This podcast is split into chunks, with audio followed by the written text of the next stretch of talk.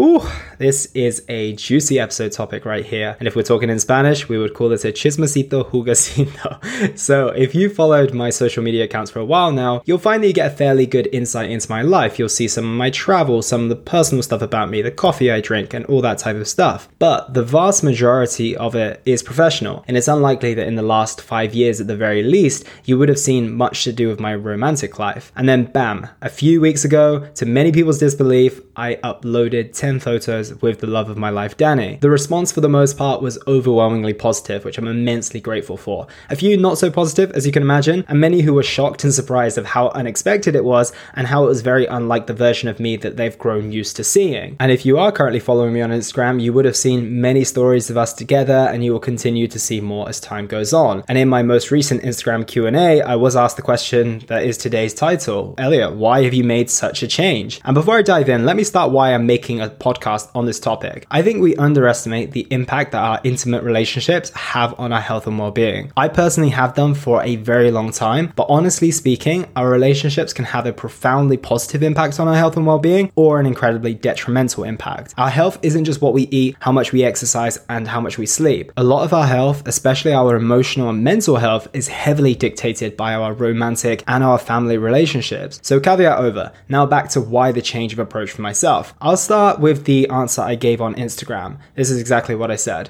Honestly, there's so much negativity, toxicity, and playing it cool on Instagram that if I can share something that's the opposite, then I will. I also didn't realize that feeling the way I do could exist, so I want to share that it's possible with anyone who may have been like me before. A past version of myself wouldn't have done this. I would have protected my ego and overanalyzed things in the future and played it safe and kept it quiet. I feel so true to myself for sharing so openly and honestly. As a man, the typical narrative in your relationship is to act blasé and disinterested, especially especially around other men, but I have no interest in being the norm here. I think it's another step in the right direction for men to express how they feel and the love and appreciation they have for their partners. Also, I found the woman of my dreams, and I'm unbelievably happy, so if shouting it from the rooftops was acceptable, then I would. That was my answer, and honestly, I've personally reflected on this being a big personal win for myself. I certainly followed that traditional male narrative in the past. I would be very vague and closed off about my romantic relationships. I'd only tell my family when they really needed to know, and I wouldn't be the person introducing my new partner to friends, colleagues, et cetera.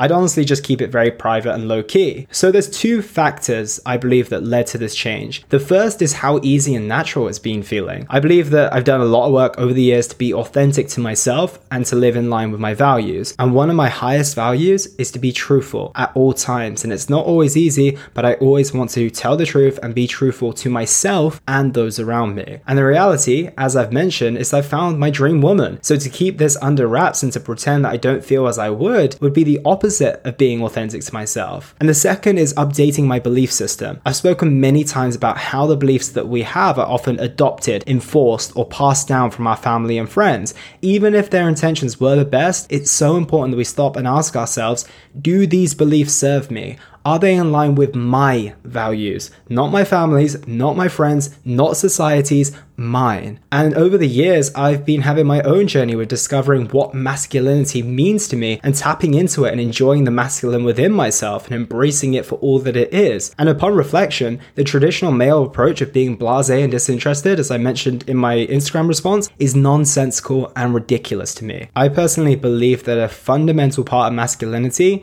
includes vulnerability. And that may sound paradoxical, but it's actually far from it. By leaning into emotions that most of us would usually usually suppressed, it's allowed me to regulate and understand my emotions more and not have them manifest and come out in unhealthy ways. I want to be one of the people leading the way of what masculine is in twenty twenty-two and in the years to come as well. And suppression of emotions and following the past way of doing things when it doesn't make sense to do so does not align with me and shouldn't align with anyone who wants to be an example of a strong modern man. Is it an easy thing to do? Absolutely not. I have no doubts about my current relationship, but with anything in life, there is no one hundred percent certainty here. When I make things public and be open and honest with my feelings, they're out there forever, and that puts me in a very precarious and vulnerable position. Or perhaps more truthfully, it puts my ego in a very precarious and vulnerable position. However, I'm trusting what is. I've realized that not everything needs an explanation. I don't need to rationalize the perhaps seemingly irrational. I don't need to try and explain the unexplainable. I just need to trust and lean into what I feel is authentic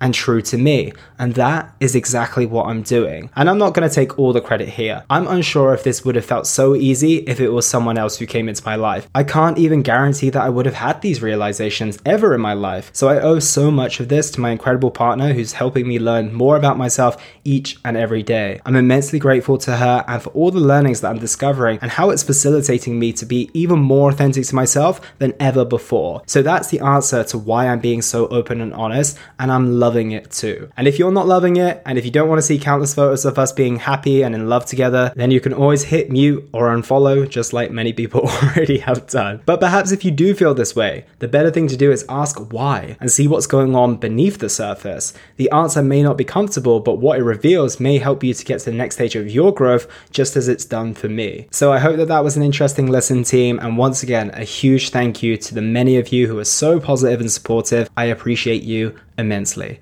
Take care, and I'll speak with you all tomorrow. And that was the Simply Fit Podcast. I hope you gained a huge amount of value from today's episode. I feel inspired to improve your health and well-being. Be sure to search for Simply Fit in Apple Podcasts, Google Podcasts, and Spotify, or anywhere else you get your podcast from. And go ahead and subscribe so you don't miss any future episodes. Also, if you like the episode, please don't forget to give it a five-star rating. I'd love to hear your feedback or any questions you have. So reach out to me on social media. You'll find me on Facebook and Instagram at Elliot Hasoon. Thank you so much for listening, and I look forward to talking with you all on the next one.